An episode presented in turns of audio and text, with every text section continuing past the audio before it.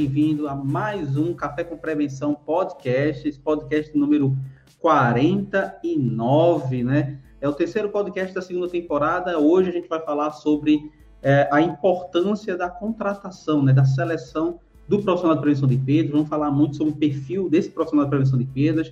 Esse é o nosso podcast. A gente vai estar também compartilhando logo após a gente transmitir aqui também no Spotify. Então, você que está escutando aqui também pelo Spotify, transmita, compartilhe com as pessoas esse conteúdo que é fundamental também para que todos os colegas estejam interagindo. Hoje a gente está transmitindo para o LinkedIn, para o Facebook, para o YouTube e também no Instagram.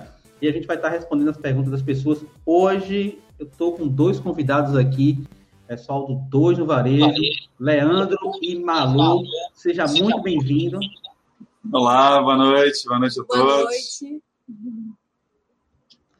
Seguinte, tá? A primeira coisa que eu quero que eu quero conhecer aqui, que eu gosto sempre de falar sobre, um, sobre a história, né? Um pouquinho sobre como surgiu. Então eu queria que você me explicasse de onde veio aí, primeiro, um pouquinho da história do Leandro, um pouquinho da história da Malu e também como surgiu o Dois no Varejo, né? Beleza, vamos lá. É, eu só queria que o pessoal que está assistindo aí, se puder dar um feedback se está tendo algum eco no nosso áudio, só porque eu estou vendo aqui quais microfones que eu deixo ligados, porque como a gente está transmitindo de duas formas diferentes, só para. No, no, no Instagram, gente, quem está aí assistindo está dando para ouvir bem? Está tendo eco, alguma coisa? E o pessoal do YouTube. Bota um joinha aí, pessoal. Se puder dar só um feedback para ver se o áudio está legal, que aí a gente começa a falar de boa. O pessoal que está no, no YouTube, é, Facebook e LinkedIn, manda também aí um joinha, tá? Não, o Lucas falou que tá normal. Ah, no Insta, então, tá legal, tá sem eco, tá ótimo, beleza. O Edmilson tá falando que tá com eco no YouTube. No YouTube? Isso. É porque eu tô com o microfone do celular ligado e o microfone da câmera também. E eu, se eu desligar um dos dois microfones, é, você fica sem. É, eu, eu, eu aqui estou monitorando aqui, tá ok, tá? O do, da plataforma do YouTube e Facebook e LinkedIn. Pessoal, está no YouTube, fora o Ed, tem mais alguém com, com, com eco? É, quando está ouvindo a gente, né? Eu e a Malu falando, está aparecendo eco ou está dando para. O LinkedIn está com microfonia, o é, Silvio está falando. É. É, tá dando problema. Eu tô deixando o volume aqui bem baixo, eu vou até baixar mais o volume. É... Tu faz o seguinte, é, é isso que eu ia falar agora, não, não deixa com, com, com áudio no, no YouTube e também no LinkedIn, porque eu não tô tendo delay entre os dois, tá? Então, uhum. tira, é, tô... tira, deixa só o microfone pro, pro, pra plataforma do, no notebook no computador.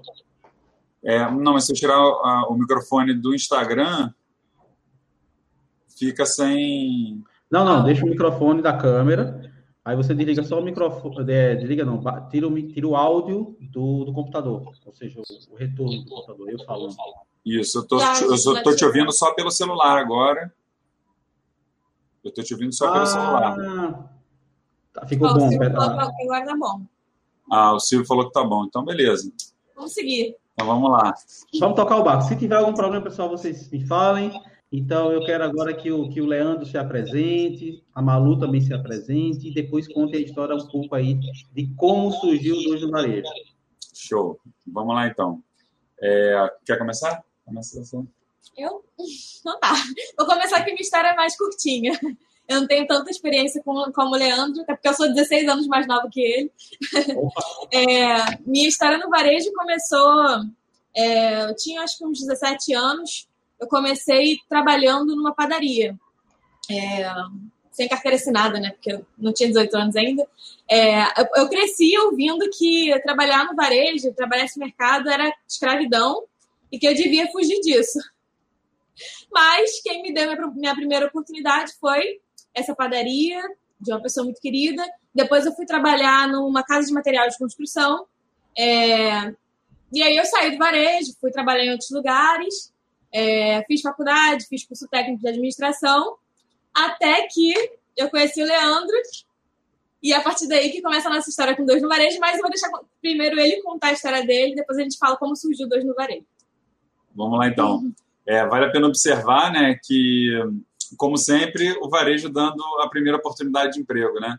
As pessoas falam mal, tão mal do trabalho no varejo, né, a nossa cultura, a nossa sociedade, mas na hora de começar no mercado de trabalho, é no varejo que a porta está aberta. Né? Então, é uma coisa que a gente precisa rever na nossa sociedade é a forma como se fala sobre o trabalho no varejo. Né? Esses apelidos de é, trabalho escravo, esse tipo de coisa, é, é uma falta de consideração da nossa cultura com a área que mais emprega no mundo e no Brasil e a área que oferece oportunidade para quem não sabe nada. Vai numa empresa de tecnologia sem experiência nenhuma e vê se vão te dar emprego. Vai numa empresa de marketing, né? vai no escritório de qualquer coisa e vê se alguém vai te dar emprego sem experiência. Né? No varejo, onde você tem sempre a oportunidade de começar a trabalhar. É, e aí, falando um pouco da minha história, é, eu comecei assim também. Eu sempre fui um aluno muito ruim na escola, é, eu tinha dificuldade de me concentrar e eu ia repetir de ano na sétima série. E aí meu pai ia me tirar da escola e eu fui trabalhar para juntar dinheiro para poder pagar a escola. E, e aí eu fui trabalhar numa locadora, entregando filme. É, eu era entregador de filme na locadora. E eu fui muito bem. Eu era educado com os clientes, é, eu organizava o estoque, né, eu fazia exposição dos filmes, na época era fita né, de vídeo. E meu chefe me elogiava, falava, pô, você atende muito bem, você é coisa. Eu falei, pô, eu sou meio burro para a escola, mas eu sou bom de trabalho. Né? Então, é, esse caminho acadêmico pode ser que não seja o melhor caminho para mim, mas o caminho do trabalho é um caminho que talvez eu me encontre. E acabou que depois é, eu fui fazer escola técnica de publicidade e propaganda e eu me apaixonei pelo estudo. E aí comecei a gostar de estudar é, e aí depois fiz faculdade de administração, fiz pós-graduação na área de RH, fiz pós-graduação na área de gestão do varejo, em psicologia organizacional, depois fiz mestrado, mas é, tudo isso foi impulsionado pelo varejo. Né? Eu comecei minha vida mais formal, profissional, num supermercado, né, nas Sendas, que foi um grande supermercado aqui do Rio de Janeiro, né, era o maior supermercado do Rio de Janeiro, e lá eu entrei de baixo, sem experiência, né, como estagiário, e é, todo mundo falou que eu não devia ir para o varejo, que era trabalho escravo, que era muito ruim. E eu cheguei lá na loja que eu fui trabalhar e os meus colegas de trabalho falaram: Ih, você não devia ter vindo para cá, isso aqui é muito ruim, não tem futuro aqui não. É, aqui ninguém é promovido, né? o gerente é um desgraçado, aqui é um bando de explorador. E só que eu sempre fui muito de pela minha cabeça, né? Então eu ouvi aquilo, e falava, por que será que ele está falando isso, né? Então eu fui sentir a minha própria percepção. E aí eu comecei a observar uma coisa que eu aprendi cedo, é olhar quem é que fala né, o discurso e juntar o discurso com, com quem está falando. Né? E eu vi que quem falava isso normalmente eram péssimos profissionais. Né? Então, eram os caras que iam para o trabalho tudo é, fedendo, seis horas da manhã, os caras que não lavavam uniforme, os caras ficavam olhando para a bunda da cliente quando passava, né? os caras que atendiam mal a beça o cliente, os caras que comiam biscoito escondido no estoque, né? os caras que, que faziam um monte de coisa errada. Mal a pessoa entrava na loja, eles já ficavam chamando no canto para abrir cerveja no estoque para beber. É, os caras faziam um monte de, de, de coisa errada. E aí eu falo, pô. Aí, uma vez eu conversei com um cara desse, né? Falei, pô, você falou que esse emprego aqui é o pior emprego que você teve na sua vida. Quanto tempo que você está aqui, nesse pior emprego da vida? Né? Aí o cara falou, estou aqui há 15 anos. Eu falei, pô, uhum. é o pior emprego da vida e há 15 anos você não arrumou nada. Você está há 15 anos fazendo curso, mandando currículo, correndo atrás e nada acontece. É, e, e aí o cara mesmo ficou sem ter o que responder. Né? Eu falei, pô, se isso aqui é tão ruim, né? por que, que você está aqui ainda? E, na verdade, eu descobri cedo que o varejo é tão bom que não demite gente ruim. Se tem um lugar que tem estabilidade, não é concurso público, é varejo. Porque até o cara mais ou menos, o cara fica a vida inteira. Não, se o ruim fica mais ou menos, então, a gente estava conversando com uma aluna, né, que estava falando que tinha um, um, cara muito ruim na loja dela, que estava 11 anos trabalhando com ela. Ela sabe que ele é ruim, ele está 11 anos lá. E ela é dona do mercado. Falando, pô, eu tenho um cara aqui muito ruim que está aqui há 11 anos. Eu falei, olha que emprego maravilhoso. O cara pode ficar 11 anos ruim que não perde o emprego. Né? Então, é, o, o, o varejo é esse lugar que é um mundo de oportunidades. E eu descobri isso cedo. Eu falei, caraca, se todo mundo que é ruim está aqui, imagina um bom onde pode chegar. E aí eu comecei a me dedicar. Falei, cara, vou, vou entrar de, né, de cabeça. E aí eu fui promovido, logo depois eu era estagiário, fui contratado, logo depois fui promovido de novo, quando eu vi já era líder de uma equipe. E aí eu fui promovido de novo, e sempre com, com, com essa percepção de que no varejo quem se dedica cresce. E quem não cresce chama de puxa-saco quem cresce. Né? Então, quando você não rouba, não é. furta, trata bem cliente, se dedica, chega no horário, não reclama do trabalho, você puxa saco. Né? Então, é, eu fui, fui crescendo, fui tendo oportunidade e fui vendo os caras ficando para trás. Cara, tem pessoas. Eu comecei a trabalhar no varejo em 98. Tem pessoas que trabalham na mesma loja, no mesmo bairro, no mesmo cargo, desde 98. Mudou de bandeira, o cara foi vendido de uma empresa para outra, o cara está lá fazendo a mesma coisa. Né? Então, é, eu percebi essa questão da oportunidade. E aí me apaixonei no varejo, fui me especializando, fui me aprofundando no trabalho no varejo ao longo do tempo. É, e aí eu comecei a trabalhar dando aula para preparar jovens para o varejo. Né? Então, hoje eu trabalho é, aproximadamente 11 anos direto, é, dando aula em duas instituições, preparando jovens para o trabalho no varejo.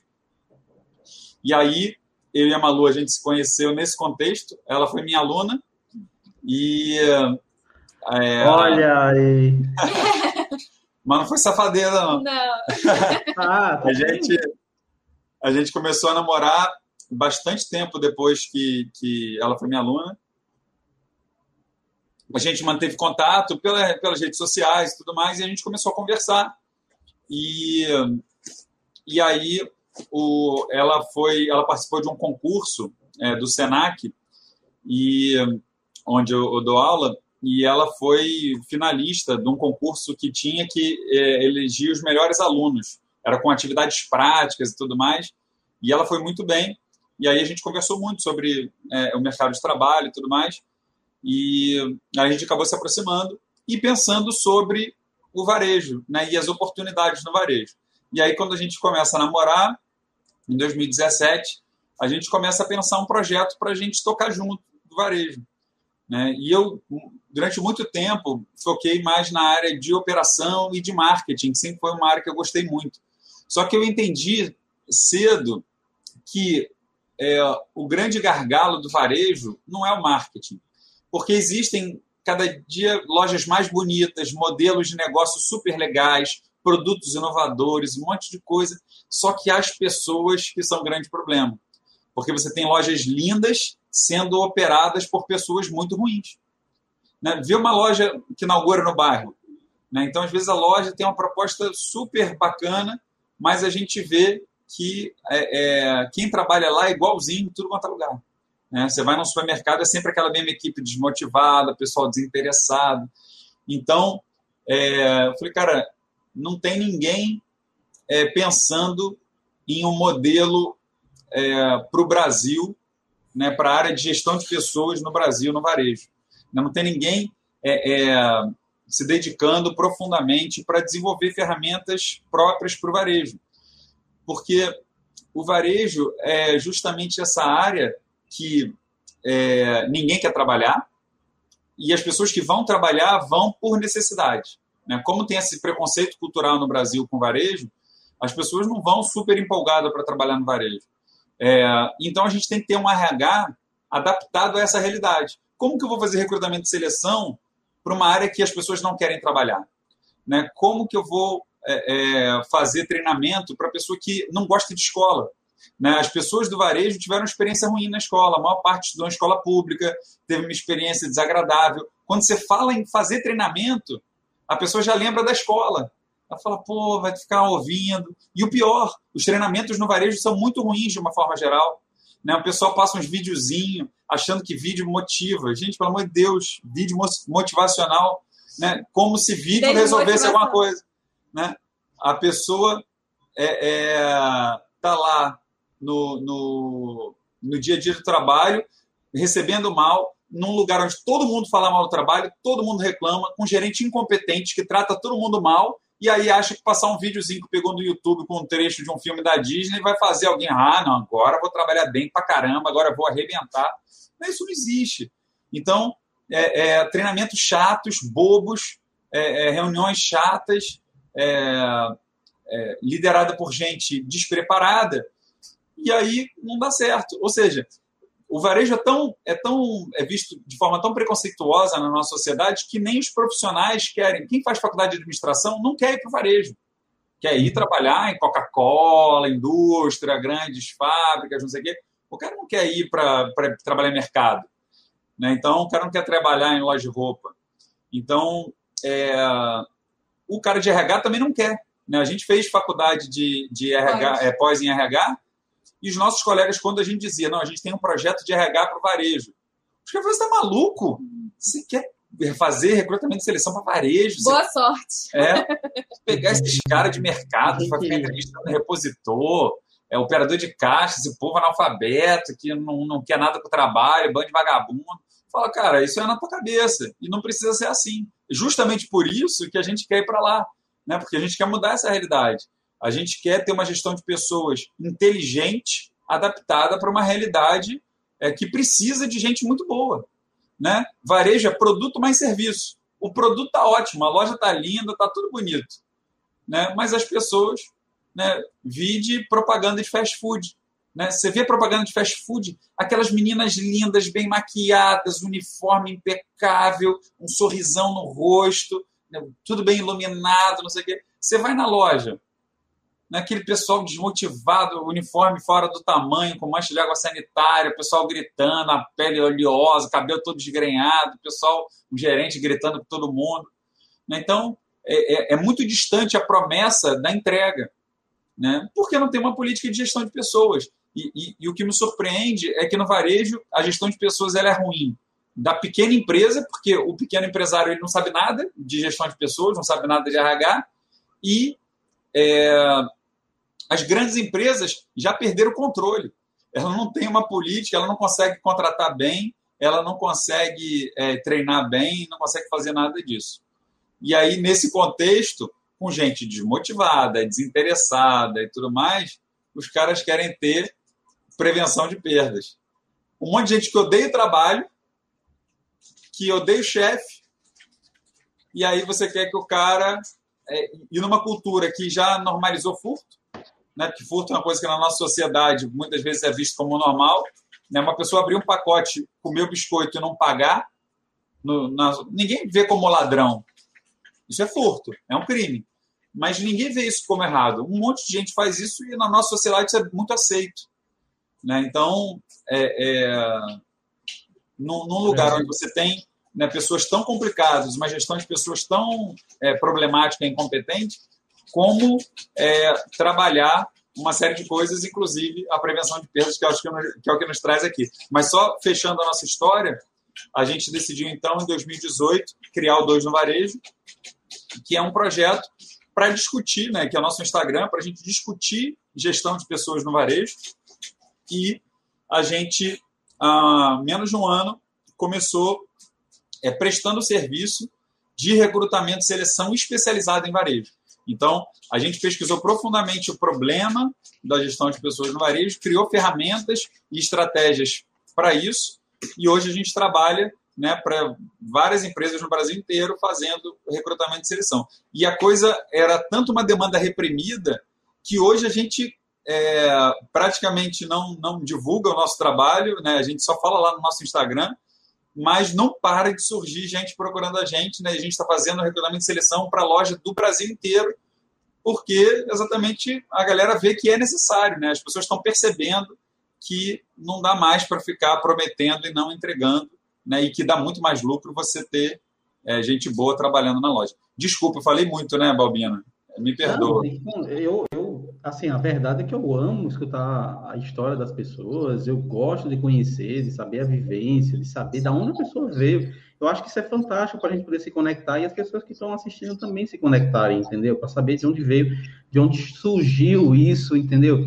saber é, é, a experiência, a vivência que a pessoa, você que veio da operação, você que conhece muito, que está no varejo há muito tempo, então, isso é importante que as pessoas conheçam, entendeu? Inclusive, eu já deixo aqui para que o pessoal possa comentar o, com que você se identificou, o que, você tem de problema aí sobre tudo isso que o Leandro já falou, entendeu? Então, já, já ah, eu, eu passo por esse problema, eu tive dificuldades, realmente eu tenho funcionários que não estão bem comprometidos e tal, é, são pessoas que a gente às vezes contrata, e o turnover é alto, porque a gente contrata qualquer pessoa, não treina bem.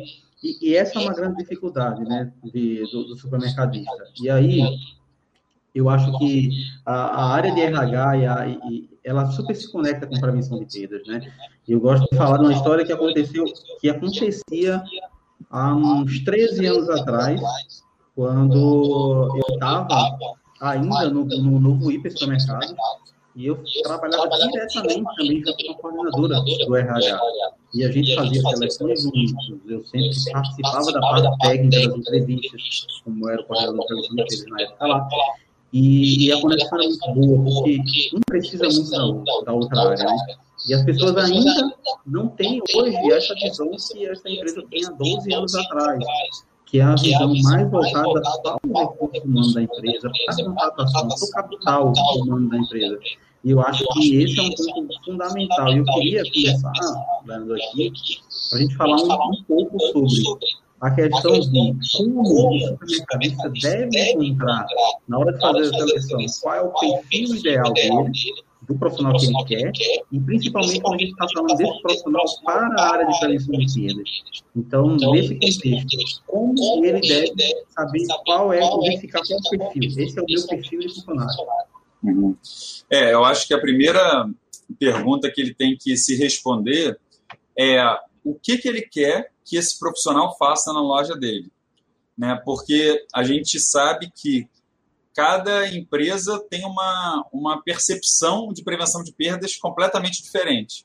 Né? Então, isso dificulta um pouco é, até uma visão geral do, do, do mercado. Porque tem gente, né, muitas lojas, que prevenção de perdas é um segurança. Né? Você fala, ah, não, eu sou prevenção. Aí você chega lá, o cara está com roupa de segurança na porta da loja, prevenindo furto. É isso. E, e isso para a loja é prevenção de perda.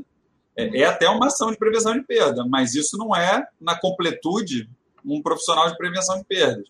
Então, é, a, a, primeira coisa que a loja precisa fazer é ter uma descrição do cargo. O que, que eu quero que esse profissional é, faça na minha loja?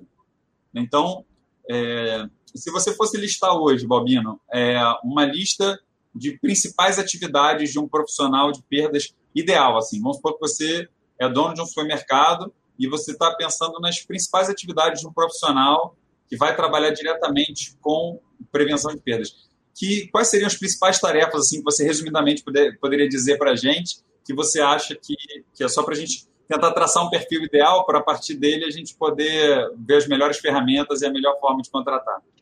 Sim, a primeira atividade que ele deve fazer é acompanhar e lançar todas as quebras operacionais, ou seja, varias, produtos vencidos, também poder separar o que tem troca, o que não tem troca, saber passar esses indicadores para a área operacional e também para a diretoria da empresa, tá? ter facilidade em utilizar planilhas e sistemas ERP para poder alimentar tudo isso e tal. É, não precisa ser uma pessoa com grande conhecimento, mas deve ter um, uma base, tá? E, sem sombra de dúvida, uma pessoa que consiga ter um, uma boa comunicação.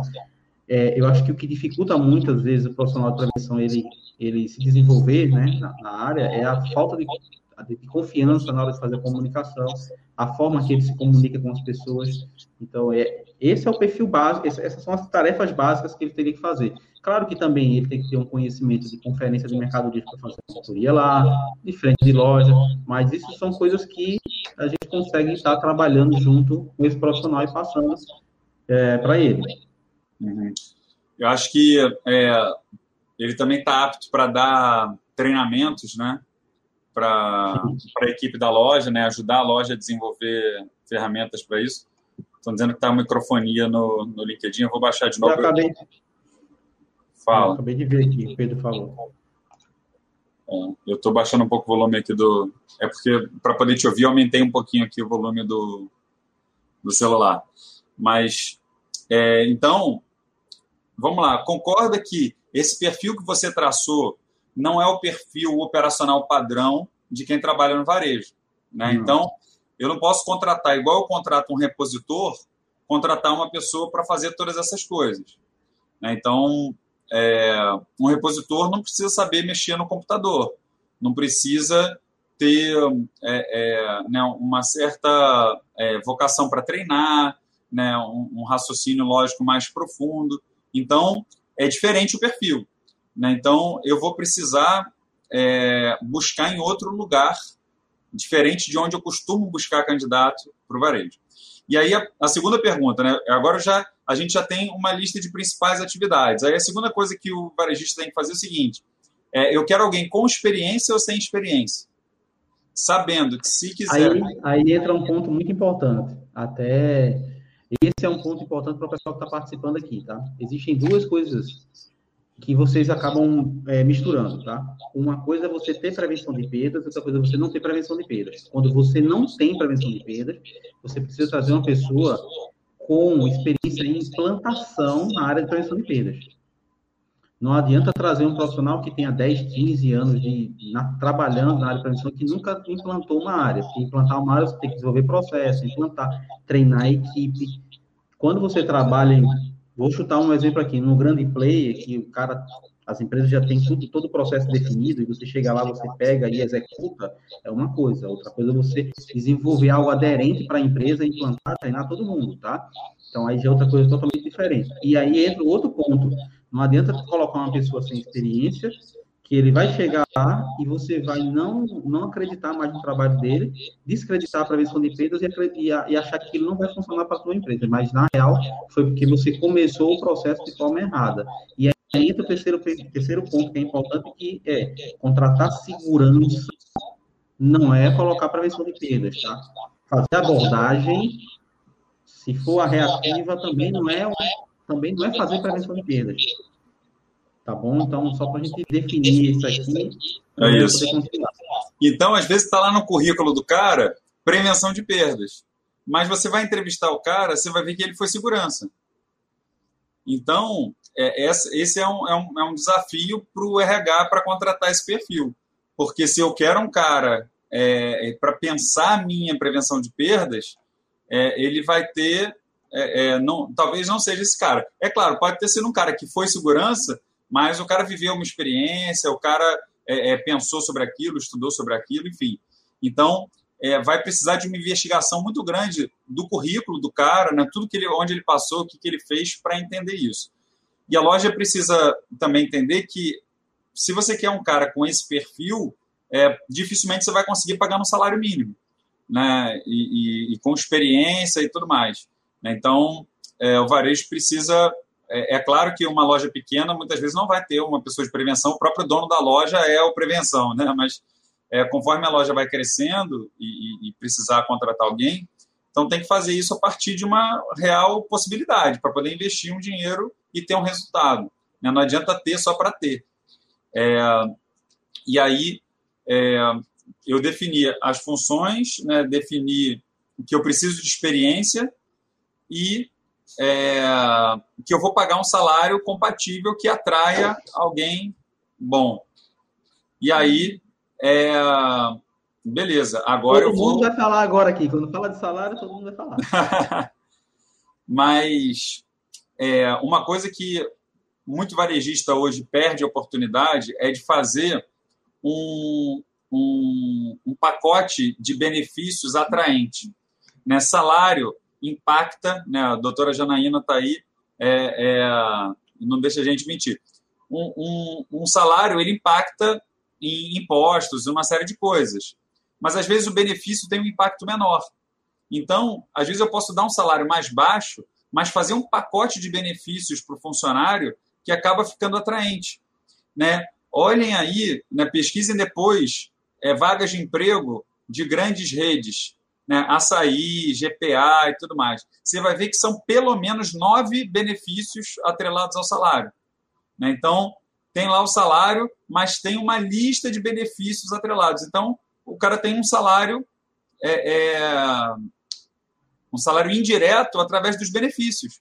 Então, a empresa dá um, um plano de saúde que, que é extensível para o filho, é, dá um vale alimentação legal, é, dá academia, dá não sei o quê, dá uma série de coisas que o cara faz as contas fala, beleza, eu estou ganhando 1.900, mas mais esses benefícios aqui, pô, está chegando um, um salário melhor. Então, você consegue compor uma remuneração interessante, mas você precisa ter um pouco de é, entender o funcionário, né? entender que benefício que vai ser bacana é, para ele. Então, é, a partir disso, vamos lá, vamos criar uma estratégia de onde que eu vou é, achar esse candidato, né? Onde que eu vou procurar essa pessoa? É, hoje eu daria preferência de procurar um candidato para trabalhar com prevenção de perdas, e aí não é puxando o saco não, é alguém que fosse seu aluno. É, então, eu, eu já falei isso, inclusive eu participo de alguns grupos é, de, de profissionais de RH do varejo, né, grupos de WhatsApp, Telegram, que a galera se une para trocar experiências e tudo mais, e eu sempre recomendo. É, eu falo, cara, vai lá no perfil do Balbino, né, conversa, manda uma mensagem para ele, ou, ou vê lá a galera que está comentando no, no, nas publicações, porque eu quero contratar alguém que esteja raciocinando sobre prevenção de perdas. Né? Então, se o cara está. Sempre quando a gente entrevista, eu falo assim: você conhece alguém que, que fala sobre prevenção de perdas na internet? Você segue alguém? É, e o que, que você tem ouvido falar sobre prevenção de perdas? Né? O que, que, que tem sido falado hoje em dia sobre prevenção de perdas e tudo mais? Se o cara não falar no teu nome, né? se o cara não falar em mais ninguém, se o cara não falar de um livro que ele está lendo, se o cara não falar de um curso que ele está fazendo, se não falar de nada, eu falo, cara, esse cara não tem uma reflexão sobre a área. Para mim, não me interessa. Né? Então, é, essa vai ser uma pergunta fundamental. É ver quem que esse cara está seguindo nas redes sociais, o que, que ele está pensando sobre varejo. Isso hoje faz parte da nossa cultura. Né? Então, todo mundo que está seguindo a gente aqui, né, que está é, é, participando disso, é porque está dedicando um tempo nas redes sociais para aprender mais sobre alguma coisa, para refletir mais, né? para ventilar a mente sobre o varejo, sobre prevenção de perda, sobre gestão de pessoas, seja lá o que for. E é isso que a gente faz o tempo todo. Né? Quantas centenas de pessoas a gente segue aqui para tentar né, ganhar um pouco de conhecimento, né, pegar uma sacada, pegar alguma coisa legal. Então, o bom profissional hoje ele está fazendo isso. Né? Então, o medíocre não. Né? O medíocre está na média, né? ele está lá igual os outros, não está querendo saber de nada. Então, a gente vai tentar pegar pessoas que estejam no movimento. Então, se o cara está fazendo o seu curso, né, se o cara está nesse movimento, eu acho até que o Leandro agora está, né, o Leandro Rosado está buscando soluções para centralizar é, essas, né, através do Amo Varejo né, e sites de emprego e mais, mas para centralizar a mão de obra é, capacitada. Né? Então, é, tem, tem que ter um lugar onde eu consiga achar quem fez seu curso, por exemplo, para tentar contratar, né, se eu tiver que contratar uma prevenção de perdas. Da mesma forma, né, eu, quando for contratar alguém para o EDP, eu quero alguém que fez o curso da doutora Janaína. Né, eu quero um açougueiro que fez o curso do Fabrício. Né, eu quero alguém para o FLV que fez o curso do Lineker. Então. Seria uma mão na roda. Mas enquanto isso, você pode pesquisar no LinkedIn lá, você consegue publicar uma vaga de graça por vez lá. E lá tem muita essa mão de obra qualificada, né? E aí, na entrevista, você vai entender um pouco da experiência desse cara, se ele está buscando realmente, mesmo que ele não esteja fazendo curso, se ele estiver é, seguindo essa galera, ouvindo, aprendendo, é, interessado realmente na área, já é um bom sinal. Exatamente. Muito bom. E, e, e, eu acredito que é justamente isso que a gente precisa, tá? A gente, há, muito tempo atrás, começamos um movimento, né? fazendo as nossas reuniões, inclusive foi o primeiro grupo de prevenção de perdas para discutir prevenção de perdas fora de São Paulo. Foi em um grupo que a gente fez.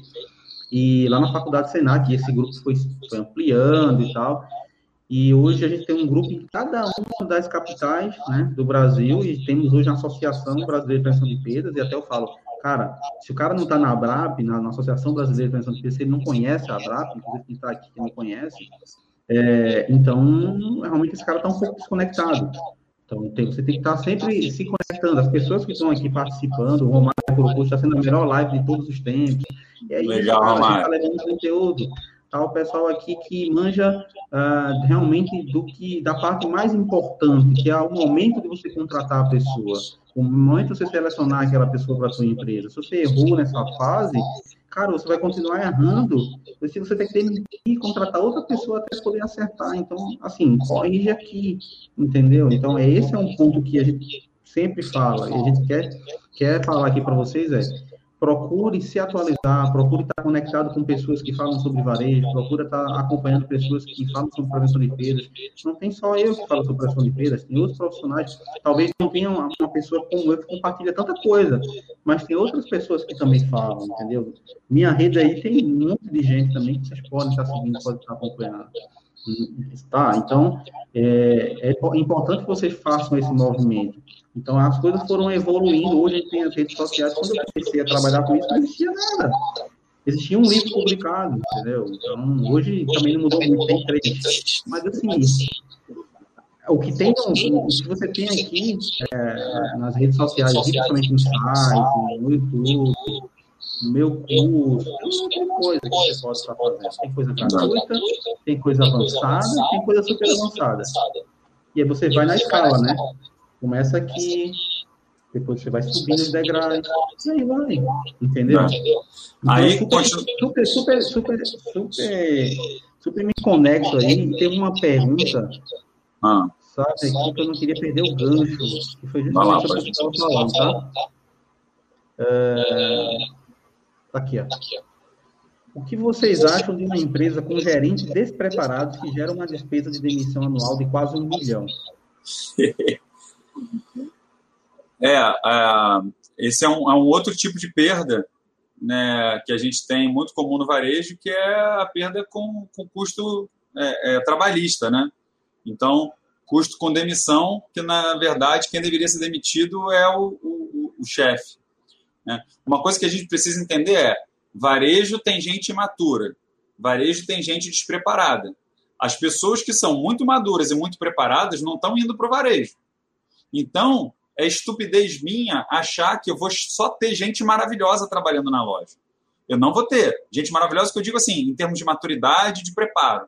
O que, que eu preciso fazer? Eu preciso ter uma gestão de pessoas que desenvolva pessoas.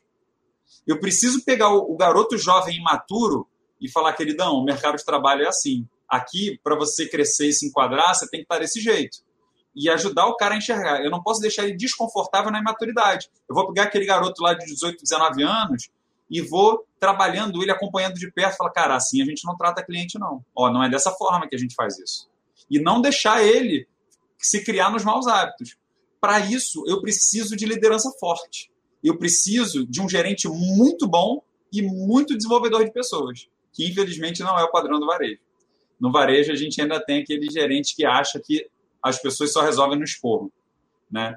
Ou é o cara é banana que não quer conflito e aí ele não fala nada, deixa todo mundo fazer as coisas erradas, não fala nada. Quantas vezes eu vi gerente passando no estoque, tem pessoal comendo biscoito, né? Pessoal fazendo um monte de coisa, pessoal deixa saco no chão, né? Cara, o, o desprezo pelo alimento é uma coisa horrorosa. As pessoas deixando cair saco, furar, tratar como se fosse qualquer coisa. Né? Tratar um quilo de arroz com desprezo é, é de uma estupidez absurda.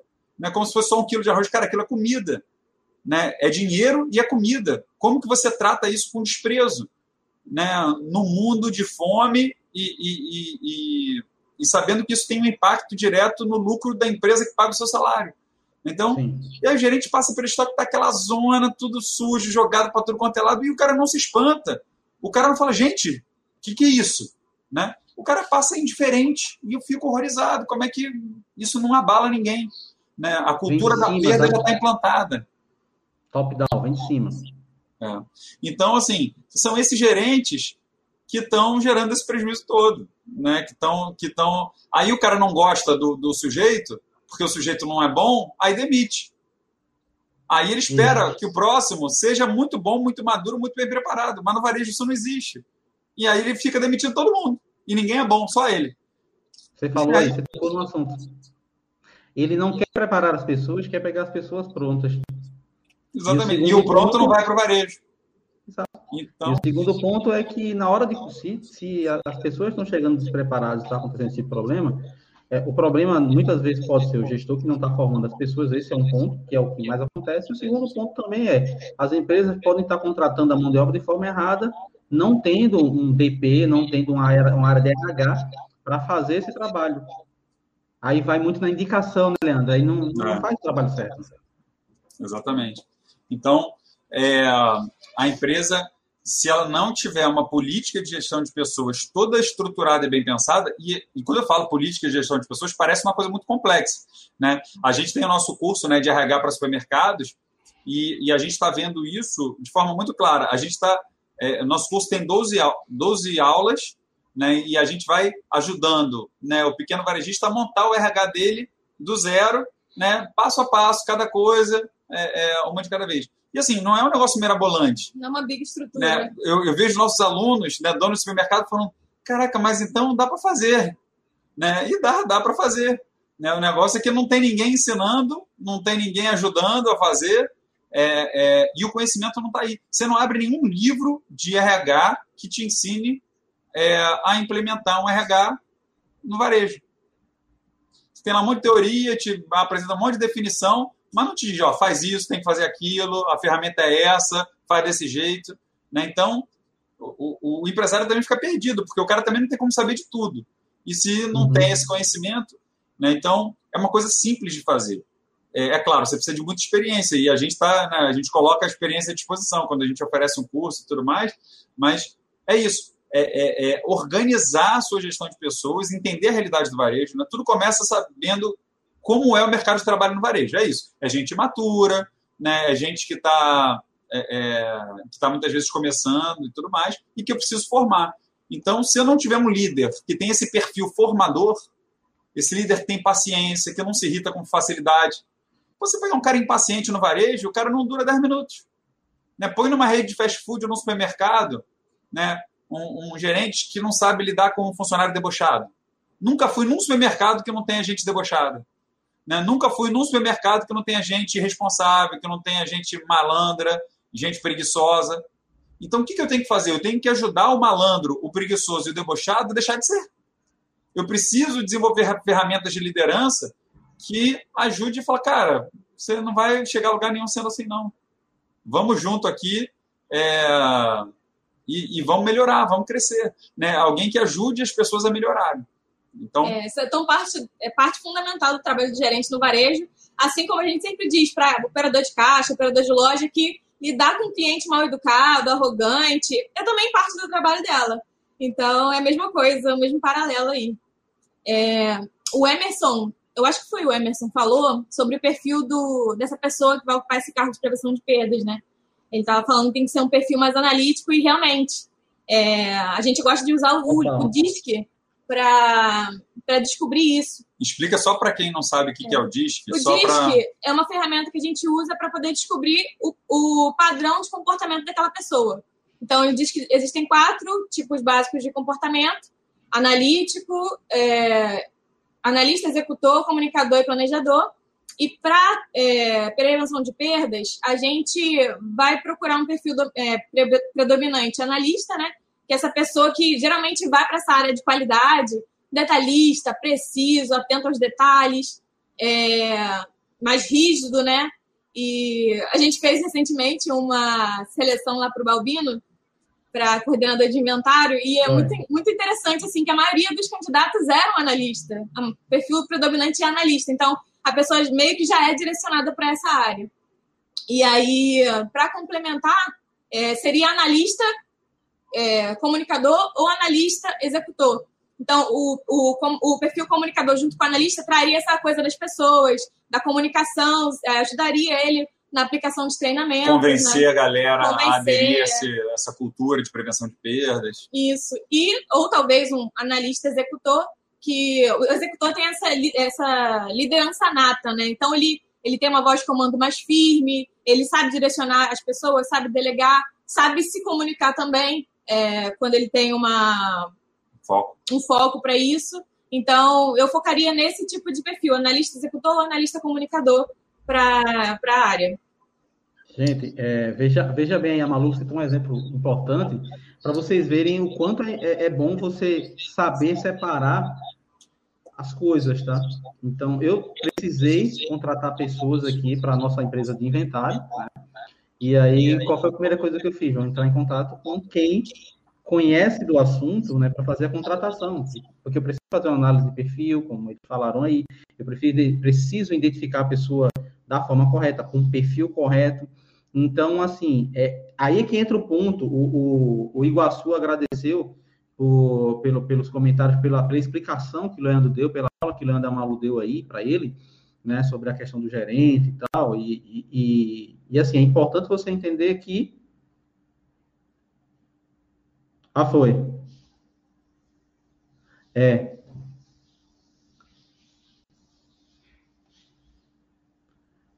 Então, deixa eu explicar para o pessoal aqui, gente, ó. Deu uma pequena travada no computador aqui, tá? Do Leandro e da Malu, mas daqui a pouco ele está voltando, ele está reiniciando o computador, tá? Enquanto isso, a gente vai caminhando aqui com o Instagram, ao mesmo tempo aqui em paralelo, tá? E aí, é, esse é um ponto-chave de você poder identificar e separar as coisas. Não é todo momento que, ah, o Albino sabe, ele mesmo vai procurar aí, ele conhece prevenção. Não, é diferente. Uma coisa é você ter o conhecimento da área, tá? É tipo o gestor, ele tem conhecimento da área, muitas vezes ele conhece tudo de operação e muito mais. Mas será que ele é a pessoa certa para contratar? Será que ele vai ter como fazer a contratação correta? Então, assim, tenham, tenham esse, vocês precisam ter esse cuidado, procurar pessoas que tenham competência para fazer esse trabalho, tá? Então, para não ter problema lá na frente, porque é muito pior você demitir e ter que recontratar, tá? Né? Deixa eu só contar um exemplo aqui que aconteceu essa semana com a gente, que é bem. que ilustra bem isso. A gente estava fazendo, já voltou, né? A gente estava fazendo uma, um processo seletivo para operador de perecíveis, era isso? Operadores é, perecíveis. A gente estava fazendo um processo seletivo para operadores perecíveis, e aí a gente viu um cara, um candidato, que é, ele saiu de um emprego porque tinha é, é, uma série de coisas erradas acontecendo em termos éticos, e ele estava insatisfeito é, com isso, estava acontecendo umas paradas erradas na empresa, e ele foi muito delicado a falar, ele não expôs a empresa, né, ele não falou mal da empresa e tudo mais, mas ele, é, é, ele se mostrou, se posicionou, e ele não quis continuar num, num, determinado trabalho por conta disso. E aí, é, ele foi falando em vários momentos da entrevista que é, é, sobre situações onde ele demonstra muita ética e ele é um cara muito organizado. A gente via até durante a entrevista, né, agora que a gente faz toda entrevista online, a gente via a casa dele, as coisas muito organizadas, é, e aí a gente até conversou um pouco com ele sobre isso, né, e, e aí ele falou que na casa dele ele organizava tudo, que ele era muito sistemático e tudo mais, e aí a gente falou, cara, esse cara realmente parece ser muito organizado, muito disciplinado, e ele saiu de dois lugares que ele trabalhava por questão ética. Então, a gente foi conversando bastante e a, e a gente percebeu que ele tinha um perfil legal é, para trabalhar com conferência, com estoque, é, e ele estava se candidatando para uma vaga de operador de perecíveis. Né? E aí a gente conversou com o dono do mercado, né? falou, cara, esse cara tem um perfil legal. Ele falou, pô, tô com uma vaga aqui é, na... Para conferente. Para conferente. Aí eu falei, pô, coloca esse cara. Né? Então, é, uma coisa que a gente precisa tentar perceber é, é justamente o, o, se esse cara tem, né, se alguém que vai trabalhar na prevenção de perdas, ele tem uma reflexão ética, uma moralidade mais desenvolvida. Se eu pegar um cara meio malandro, meio mais ou menos, né, esse cara não tem perfil, precisa ser alguém ético, alguém firme, né, alguém com uma moralidade mais desenvolvida. Então, uma coisa que a gente prega é, na forma de fazer recrutamento e seleção é fazer entrevistas muito longas, com muitas perguntas. Né? Pessoal, ah, me diz aí uma pergunta boa para fazer. Cara, não tem uma pergunta boa. Tem um roteiro muito bem feito, porque com uma pergunta você não descobre nada. Com várias perguntas, com diálogo, com uma conversa, você não conhece uma pessoa com uma pergunta, você conhece uma pessoa com diálogo, com uma É uma conversa. investigação da vida daquela pessoa, no momento da entrevista. Exatamente.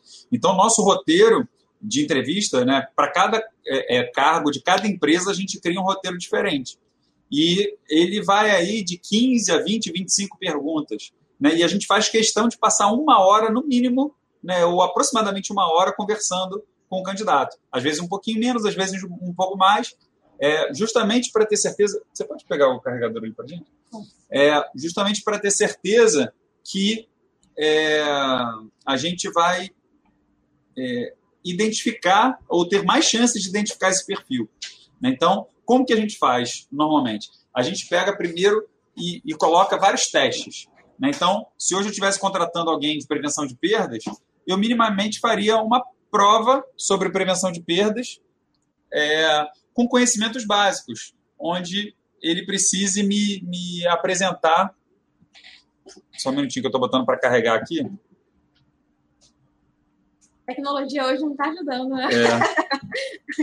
Peraí, vamos lá. Então, é, ele precisa né, ter o um mínimo de conhecimento que ele consiga fazer uma provinha lá de, de prevenção, porque às vezes o cara diz que tem uma determinada experiência, é, mas ele não tem uma capacidade de, de reflexão. Então a gente pode fazer algumas. É, é, né, pedir para o cara falar um pouco sobre algumas questões, e aí, através das respostas dele, você já saca é, se ele está pegando coisa em livro, se ele está pegando na internet ou se ele está falando da experiência dele.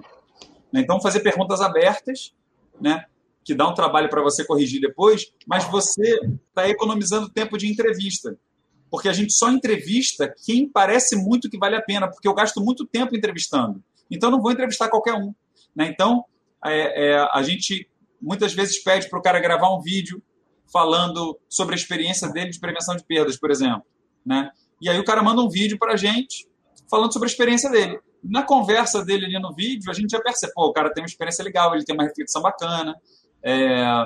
E aí a gente pode fazer uma prova fazendo perguntas, por exemplo, é, quais são os maiores desafios do trabalho de prevenção de perdas no supermercado? Né? E deixa o cara falar, se ele pensa nos desafios. Né? É, se você começasse hoje no supermercado trabalhando com prevenção de perdas, quais seriam as três primeiras coisas que você faria? Né? Então, é, é, para ver se o cara tem essa reflexão. Ah, primeiro eu ia tentar diagnosticar quais são os problemas, eu ia olhar os indicadores, eu não sei o quê. Então, ver se o cara tem essa sacada. Então, depois que eu já filtrei, né, eu já fiquei com os melhores. Eu fiz uma prova, eu já fiz o, o teste DISC, né, já vi o perfil comportamental que está adequado à vaga. Né, eu faço um vídeo que eu analiso o vídeo do candidato. Eu faço uma prova. Aí eu já filtrei, se inscreveram 300 pessoas. A essa altura já sobraram 10. E aí agora eu vou investir 10 horas entrevistando essas pessoas. Né, então, aí agora eu vou fazer um roteiro né, bem preparado, onde eu vou ficar ali uma hora conversando com o cara e vou falar de tudo. Vou falar da vida pessoal, né, eu quero saber onde ele mora, com quem ele mora, se ele é casado, se ele não é, porque né, vou querer entender toda a história dele, todos os empregos que ele trabalhou. Né, na nossa entrevista, a gente pergunta de todos os empregos. Qual o primeiro emprego que você teve na vida? Né? Entregou jornal quando era criança. Então, beleza. A gente quer saber todas as experiências, tentar entender por que, que ele entrou em cada um, como que ele conseguiu cada emprego, como foi lá, como era a relação com as pessoas, né? por que, que ele saiu. E aí a gente vai construindo e entendendo quem é essa pessoa, né? a partir das experiências, e aí ela vai ficando muito à vontade. Né? Uma coisa que, que, que muita gente de RH comete, não gente de RH necessariamente, mas pessoas que fazem entrevista, né? um erro que elas cometem muito é, é criar um ambiente desconfortável né? criar um pressão. ambiente de pressão. Né? E a gente é muito contra isso, porque a pessoa, para ela revelar tudo dela, ela tem que estar muito à vontade. Né? Então, a pessoa que está confortável, ela está sentindo um ambiente amigável, ela vai falando, ela vai contando história. Né? E a gente vai dando né, o máximo de, de conforto para ela falar e se soltar. Então, a gente vai entendendo, e aí depois de meia hora falando, a pessoa já está ali conversando com você, já está contando um monte de coisa, já tá, e aí você está entendendo. E a gente nunca recrimina, né? Se a pessoa começa a falar alguma coisa que parece... Ah, barbaridade. É, é, então, a gente já teve entrevista que a pessoa falou que traiu o marido duas vezes. Na entrevista a pessoa falou. Você sentindo confiante até demais. É, exatamente. Está fazendo terapia com a gente ali. E a gente deixa falar, né? Então, é, é, a gente cria esse ambiente exatamente para a pessoa se sentir à vontade. E aí a gente vai juntando todos os pontos. Né? E é comum a gente terminar a entrevista com aquele negócio ali, eu fiquei desconfortável. Aí a gente vai investigando, vai perguntando, vai perguntando, só que chega uma hora que não dá mais para a gente continuar perguntando, mas a gente fica com a pulga atrás da orelha. Né? Fala, pô, essa pessoa aí, não sei. Né? Como a gente não quer errar, né? nós somos uma empresa de recrutamento e seleção. Né? A gente trabalha ajudando lojas né, a, a contratar seus profissionais. Então a gente não quer errar. Então a gente está com uma pulguinha atrás da orelha, a gente já elimina o candidato para justamente só ficar com quem a gente acha que, que né, é, vai dar o melhor resultado possível. Então, é, é, uma seleção, né, um, um, processo de sucesso de recrutamento e seleção, ele é trabalhoso e, e, e, bem pensado. Então, a gente lá traçou o perfil, viu um salário atraente, é, buscou bem o candidato, vai lá no LinkedIn, né, vai no curso do Balbino, vai tentar ver pessoas que estão refletindo, estão né, pensando o dia a dia da prevenção de perdas, é, e aí a gente vai criar um processo para filtrar, né, vai pedir vídeo, vai fazer prova, vai fazer o teste comportamental, e aí depois que filtrar muito, a gente vai entrevistar, e nessa entrevista a gente vai aprofundar ao máximo para entender se essa pessoa vai ser capaz de treinar, se essa pessoa vai ser capaz de influenciar pessoas, né, se essa pessoa é uma pessoa paciente, se ela é uma pessoa que tem esse perfil de desenvolver pessoas, se ela é, é uma pessoa ética, se ela é uma pessoa disciplinada e organizada. Né? Então, é, se ela tem o mínimo de conhecimento né, de Excel e, e, e, sobre indicadores, uma série de coisas que ela precisa ter. É, e aí, no final, a gente vai conseguir realmente achar um profissional excelente para trabalhar é, com prevenção de perdas. Mas aí eu até deixo a, a pergunta no ar, né? Quem trabalha com, com, prevenção de perdas, quantas pessoas passaram por um processo seletivo realmente estruturado e, e, né, e bem desenvolvido? O que a gente vê na prática do varejo é uma conversinha de 15 minutos. É uma análise de currículo e é uma conversinha de 15 minutos. O Eurico é, está perguntando ali se a entrevista de 15 minutos é um grande Exatamente. erro. É, acho que em 15 minutos fica muito difícil de você conseguir entender realmente como é aquela pessoa. É, não sei se você já fez alguma contratação, alguma entrevista, se deu bons resultados é, essa entrevista rápida, assim. Se você puder responder aí pra gente, se realmente ficou seguro quando você terminou a entrevista, você pensou, caraca, é, é esse cara aqui, deu boto fé. Ou se você ficou meio assim, hum, não sei, né? ficou mais lacunas aqui que eu não sei, de repente não é legal contratar esse cara. É. Então, é assim. você conseguir. É, é, é um tempo é. E o varejo faz isso de montão. Né? Uma coisa que eu fico horrorizada quando inaugura uma loja e a gente vê 4 mil pessoas na fila. É. É. Pesquisa na internet. Fila, emprego, supermercado. Põe no Google, dá enter. Você vai ver lá um monte de foto. Põe no Google Imagens. Você vai ver um monte de foto de gente que dormiu na fila, é, gente que, que ficou 40 horas na fila é, esperando pessoal que distribui senha, uma correria danada, pessoal que dorme. E, e, e aí, é, que qualidade de processo seletivo eu vou ter? Né? É, é, eu conversei, a gente conversou, a gente tem uma amiga que trabalhava fazendo recrutamento para uma grande rede, e ela, a entrevista dela era oito minutos. Porque ela tinha que entrevistar 400 pessoas num dia. Era aquela fila, um monte de gente, era um batalhão de gente. Parava nem para comer. Não parava não, pra... não, ela falou que ela ficava constrangida de comer, porque as pessoas estavam na fila sem ter onde como ir ao banheiro, senão ia perder lugar na fila, não tinham como comer, é... e, e pessoal cobrando para guardar o lugar na fila enquanto a outra ia no banheiro, né? Que, que, que mensagem que a loja está passando? Né? Ela está demonstrando um grande desprezo pelo ser humano. Né? Se eu faço a pessoa ficar no sol na chuva, esperando horas para conseguir um emprego, né, para conseguir uma entrevista vagabunda, uma entrevista que nem vão conhecer ele direito, porque oito minutos, o que, que, você vai ver? Você vai ver se a pessoa é, é, tem dente. tem dente, sabe falar, né? Então, não faz sentido. É, e aí no varejo, então, a gente tem esse problema. A gente precisa investir né, num processo seletivo é, com qualidade, né, onde eu queira conhecer realmente o candidato. Então, é, é claro que tem entrevistas nossas que não duram 15 minutos, mas porque a gente já percebeu que o candidato é ruim. Então, come... ruim que eu digo assim, desculpa, inadequado para vaga, né? Não tem candidato ruim, tem candidato inadequado para vaga. Então, se no início eu já percebi que o cara não tem nada a ver com o que a gente está procurando, né, a gente já começa a encerrando a entrevista. Né? Tem gente até que às vezes fica surpresa que ah, terminou rápido e tal, mas é porque a gente também não vai gastar o tempo da pessoa já sabendo que ela está muito fora do perfil. Né? A gente começou a conversar e viu. Então. A Lívia está dizendo aqui que geralmente é indicação. É, é só uma boa indicação confiável, mesmo assim a gente faz entrevista. Mas aí. É...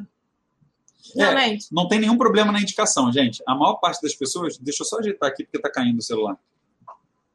Não, mas só sobre essa coisa de indicação. A gente já recebeu indicações e as pessoas eram, assim, muito inadequadas para a vaga, nada a ver, totalmente oposto.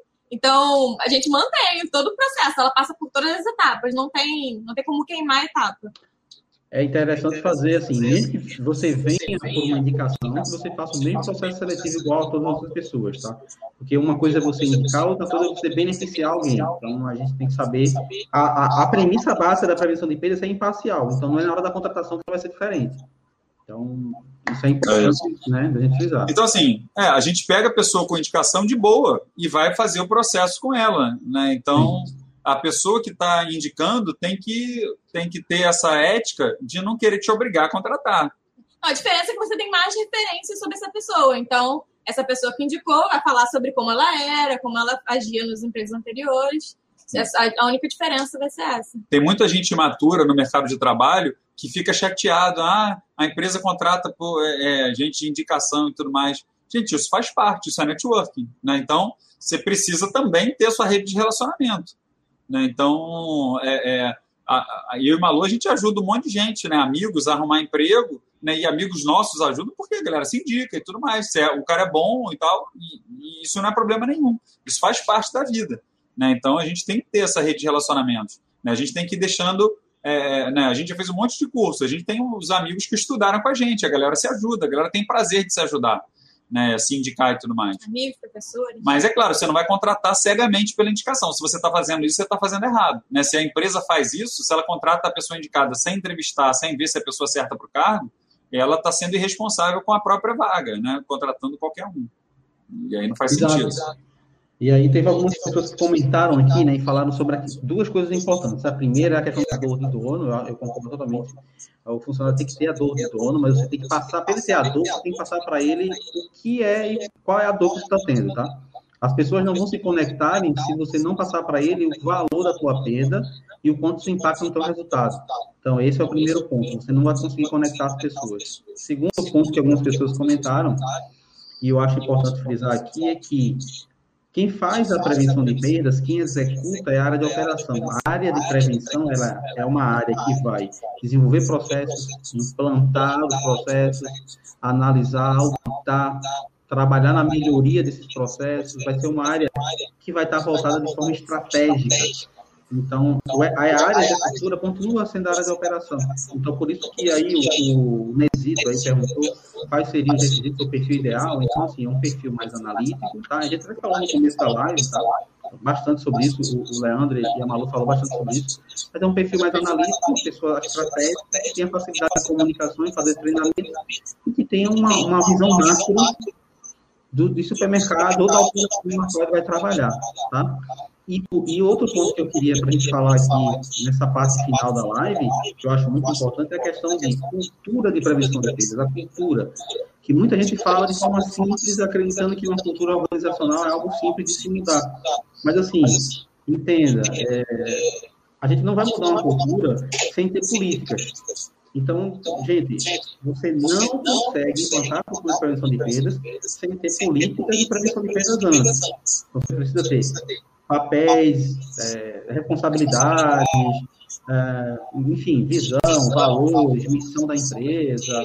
Você tem que ter programas né, e, e, projetos, né, as atividades que você tem que é, código de ética, é norma, né, que é uma coisa que a gente sempre fala. Então, você não vai tentar mudar uma cultura sem ter essa premissa, tá? sem ter as políticas. E eu queria que você falasse sobre a importância uh, de todas essas políticas dentro da empresa para conseguir ter uma cultura organizacional. Uhum. Vamos lá. Eu queria começar contando uma historinha é, que eu vivi, né, um testemunho. Eu, é, a gente olhando para trás agora parece muito estranho, mas quando eu era adolescente era uma coisa comum, é, pelo menos na minha cidade, jogar é, lixo no chão, na rua. Era uma coisa comum. Você via pessoas andando na rua, abrindo chiclete, abrindo papel de bala e jogando no chão. É, e, e, isso mudou muito na nossa cultura nos últimos anos. Né? Então, hoje, se alguém faz isso, a galera já olha meio esquisito. Mas isso era uma coisa razoavelmente comum. É, né? Eu tenho 43 anos, então vou botar aí é, é há 25, 30 anos atrás, isso era uma coisa razoavelmente comum. E aí eu fazia faculdade com, com um cara que é, morava, é, ele era da África do Sul. E ele veio da África do Sul morar no Brasil e ele fazia faculdade comigo. Um dia a gente estava andando na rua e aí eu abri uma bala e joguei o papel no chão. E aí é, ele ficou horrorizado quando eu joguei a, a, o papel de bala no chão. Bobino, acho que tem algum problema no seu filtro aí. Ah, seu filtro no. Tava é, mas ele me olhou com uma cara como se eu tivesse cometido um crime. E falou, mas por que, que você jogou esse papel no chão? Aí eu falei, mas qual é o problema? Ele falou, cara, a lixeira tá ali, você tá maluco. Você tá jogando o negócio no chão, cara, que, que falta de respeito, que não sei. E aí ele falou com uma perplexidade que eu, que eu me enxerguei. Eu falei, caraca, realmente. E, e, e mudou minha forma de ver. Isso me marcou tanto, eu era adolescente, estava fazendo faculdade, e eu falei, caraca, realmente é uma otarice minha, né? Tipo, é uma coisa que eu nunca parei para pensar, mas já estava normal, já estava na, na, cultura, estava no dia a dia. É, vamos, vamos trazer isso para a realidade do varejo, para a loja. Você entra hoje numa loja para trabalhar, as pessoas estão comendo Kit Kat no estoque. As pessoas estão descascando a bananinha para comer. Né? As pessoas estão é, é, deixando o saco cair e, e deixam lá no chão. Né? Então, é, botar peso em cima das coisas, dormir em cima do produto no estoque. Né? Isso é parte da cultura, isso está lá no dia a dia. Então, isso não tem. Ninguém vê isso com espanto, porque quando chega já é normal. Então, é, o dono, é a primeira pessoa, ele precisa começar a agir como esse meu amigo agiu lá atrás, com o gerente. Né? Fala, você olhou o estoque? Não, porque eu passei no estoque agora e, e vi coisa que eu não acreditei. O maluco estava dormindo em cima do, do, do, dos nossos produtos. Né? Pô, o cara deixou cair um negócio ali não fez nada. É isso mesmo? Na, na nossa na loja que você gerencia, você deixa isso acontecer?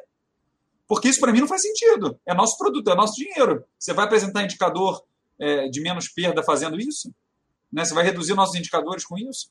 Né? Mostrar essa perplexidade. Então, a gente muda a cultura mudando a nossa atitude em relação às coisas. Né? Então, é, é, as pessoas precisam perceber que não é natural, que isso não é aceitável, que não é normal. É, a gente precisa, é claro, criar uma política. Não pode isso, não pode aquilo, não pode aquilo. Infelizmente, tem que ter lá uma série de regras, o que, que pode, o que, que não pode, para ter uma quebra de, de, de paradigma. Mas, mais que isso, porque a regra no papel não vale de nada. Eu tenho que botar ela em ação. Como eu coloco em ação? É, me relacionando com as pessoas de acordo com essas regras.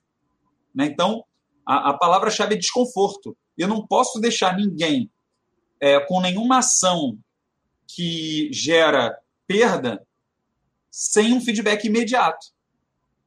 Então, se a operadora de caixa é, não está sendo cuidadosa, eu tenho que dar um feedback imediato para ela. Se eu vejo ela passando é, é, vários sabores de tangue, né, multiplicando um, um, um, produto só, né, ela põe lá 10 vezes e passa de laranja. Né? Isso pô, vai gerar uma confusão danada no meu inventário. Né? Eu preciso chamar essa pessoa e falar, cara, você viu o que você fez? Cara, isso é muito sério. Isso vai dar maior problema no inventário. Cara, a gente não pode fazer isso. Você tem que ficar atento. É claro, já tem que ter dado treinamento, tem que ter capacitado. Tudo começa com uma reunião para poder avisar a galera dessa transformação que vai acontecer. E a partir daí você vai. E capacitar. Né? Se eu nunca disse para operador de caixa, uma vez um, um dono de loja falou isso para a gente: não, que o operador de caixa passa tudo errado, passa de qualquer jeito. Eu falei, pô, quantos treinamentos você já deu né, explicando como é que tem que ser? Né? Ele falou, mas se ela tem que saber. Eu falei, se ela soubesse, ela não estava lá.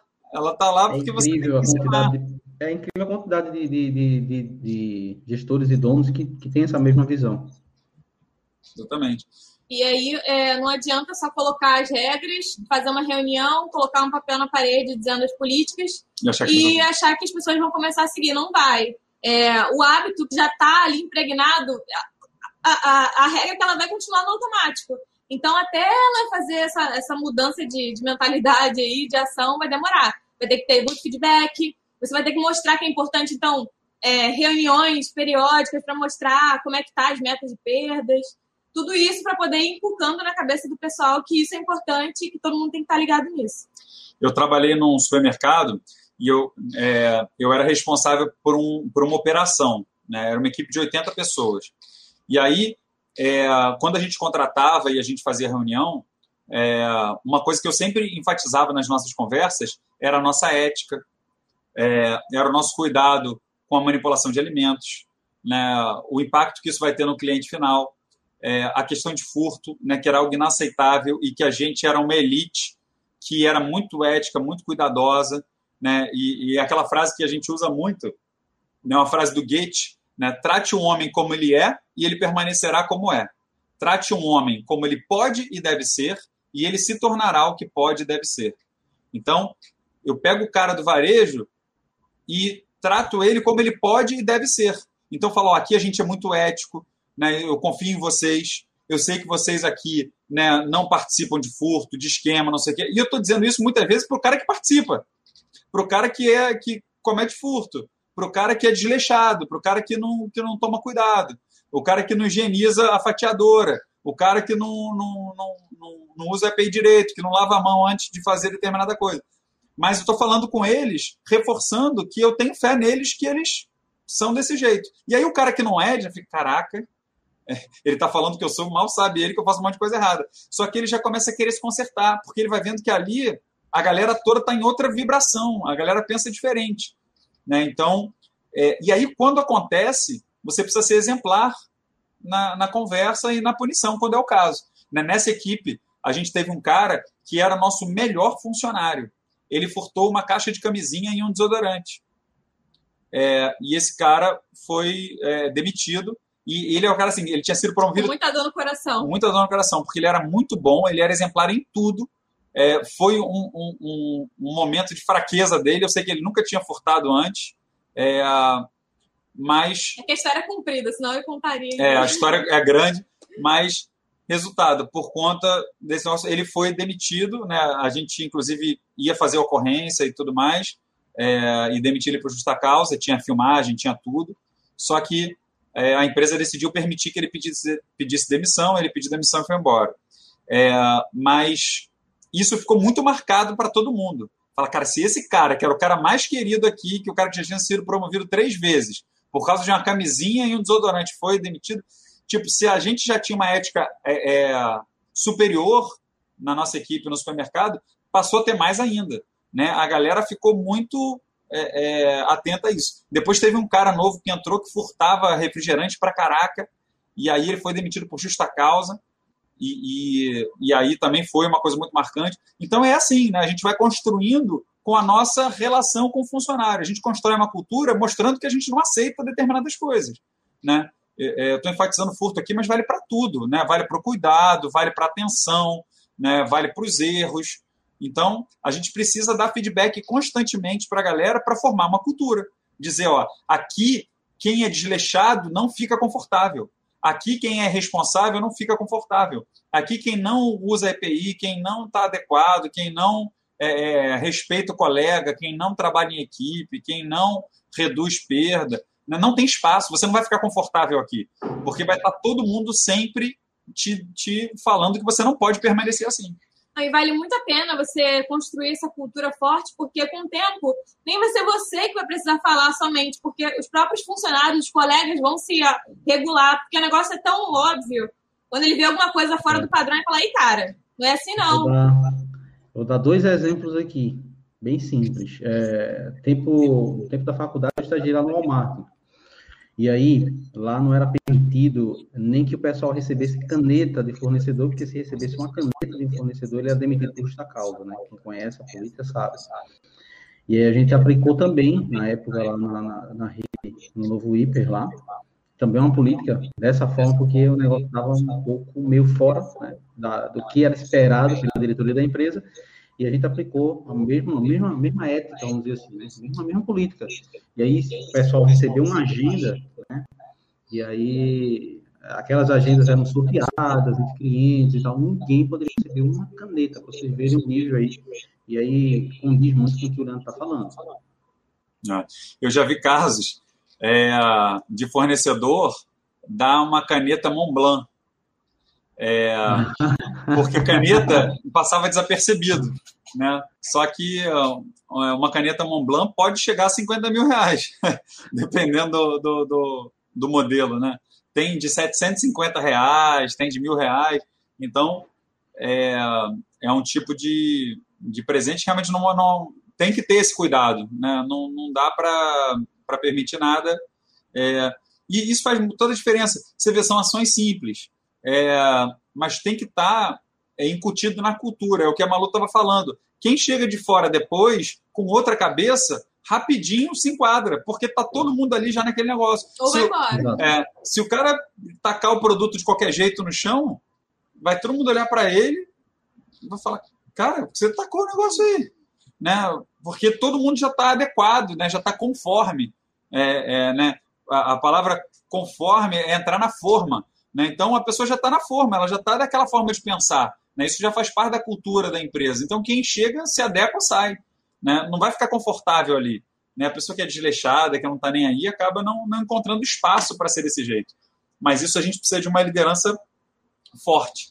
Então, os donos de loja, os gerentes de loja, precisam ser é, excelentes líderes. Né? E precisam ser essas pessoas que vão implementar essa cultura. Você falou, top-down, é de cima para baixo. Eu preciso é, eu criar essa cultura e cobrar essa cultura, viver essa cultura para que. Porque às vezes a gente chega, eu já peguei situações de chegar em loja para fazer consultoria, e isso caso recente agora, onde a gente identifica, por exemplo, um comprador que a conta, a conta pessoal do comprador tem um papelzinho com a conta pessoal e roda na mão de vendedores, e os vendedores, para implantar um produto, ele, ele cobra mil reais que é depositado diretamente na conta dele.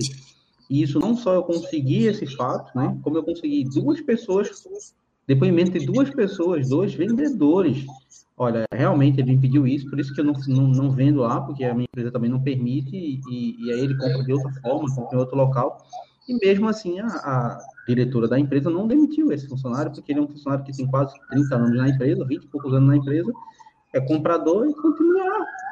Uma empresa grande, empresa muito grande, na verdade. Então, para vocês verem aí, às vezes que, por isso que a gente fala, é top-down. E aí eu como eu, como consultor, falo com essa diretora? Cara, é simples. Você prepara todo o seu relatório, você, faz, você fez toda a tua análise, toda a tua investigação, chega para ele, tá aqui o relatório, tá aqui o que foi feito, daqui para frente é com você. Aqui, daqui para frente eu não tomo mais decisão. Aqui eu não meto mais a mão. Agora é a mão do dono. Então, o mesmo papel é para você que é prevenção de perdas que está apontando erros ou está apontando é, é, profissionais estão, de alguma forma, não só questão de fraude ou furto, mas, de certa forma, quebrando, é, é quebrando alguma regra, quebrando alguma norma da empresa, que é a coisa que a gente estava falando agora, você vai passar isso para a diretoria, para o dono da empresa. Então, a partir dali é com ele, você fez o seu papel. Tá? Agora, aí muita gente fala, ah, autonomia, ah, não sei o quê. Não, dali para frente é o dono ou diretor da empresa que toma a decisão. Entendeu? E aí o colega perguntou se a, se a área de prevenção seria extensão da operação. Não, na verdade, são áreas que estão totalmente. É, é, são áreas que trabalham junto, que uma depende da outra, mas que, na verdade, é, é não é uma extensão. Tá? E assim, um, uma coisa importante é que muito dono de loja quer ter uma equipe ética é, e o cara não é ético e aí ninguém leva a sério. Né? Então, o cara não assina a carteira dos caras, não paga hora extra. O cara é cheio de falcatrua, suborna fiscal. Aí o cara, ah, não, porque aqui a gente é muito. Aí fica com aquele papo furado de que aqui é absurdo, ele furtou. Pô, o cara tá furtando dinheiro pra cacete, né? Então, pô, vai te ferrar. Né? Então, não me venha querer ter uma política de prevenção de perdas na tua loja né, se você quer ficar cometendo um monte de, de, de infrações. Né, se você não quer cumprir a legislação, não quer pagar imposto, não quer pagar é, funcionário adequadamente. Comprar, quer... nota, quer comprar sem nota, quer que controle estoque. É. Tudo passa uma mensagem, né? Não existe empresa sem cultura. É, você pode não saber qual é a sua cultura, mas se você faz tudo isso, sua cultura é do jeitinho, é do, do roubo, é do Se Bem, e você está passando essa mensagem para os seus funcionários, eles vão agir assim também. É um dono malandro criando funcionários malandros. Vai ser isso, não vai ter jeito. Exatamente. A gente está se aproximando a uma hora e meia de live. A gente vai ter que Legal, passou rapidinho. Eu gosto, eu gosto de finalizar por cima, porque senão aí daqui a pouco começa a bugar, travar, o Instagram é, é aquela coisa assim, é bom, pena que foi pouco, né? E não bom, pena que foi muito. Você vai Exato. muito e aí, assim, a gente tem esse assunto para debater. O Romário já falou assim: casal top, marca outra, outra live com eles. A gente vai ter que marcar. Valeu, Romário. Legal. Vamos ter que marcar, porque a gente está falando só de um assunto que a gente falou, sei lá, 20%, talvez menos do que isso.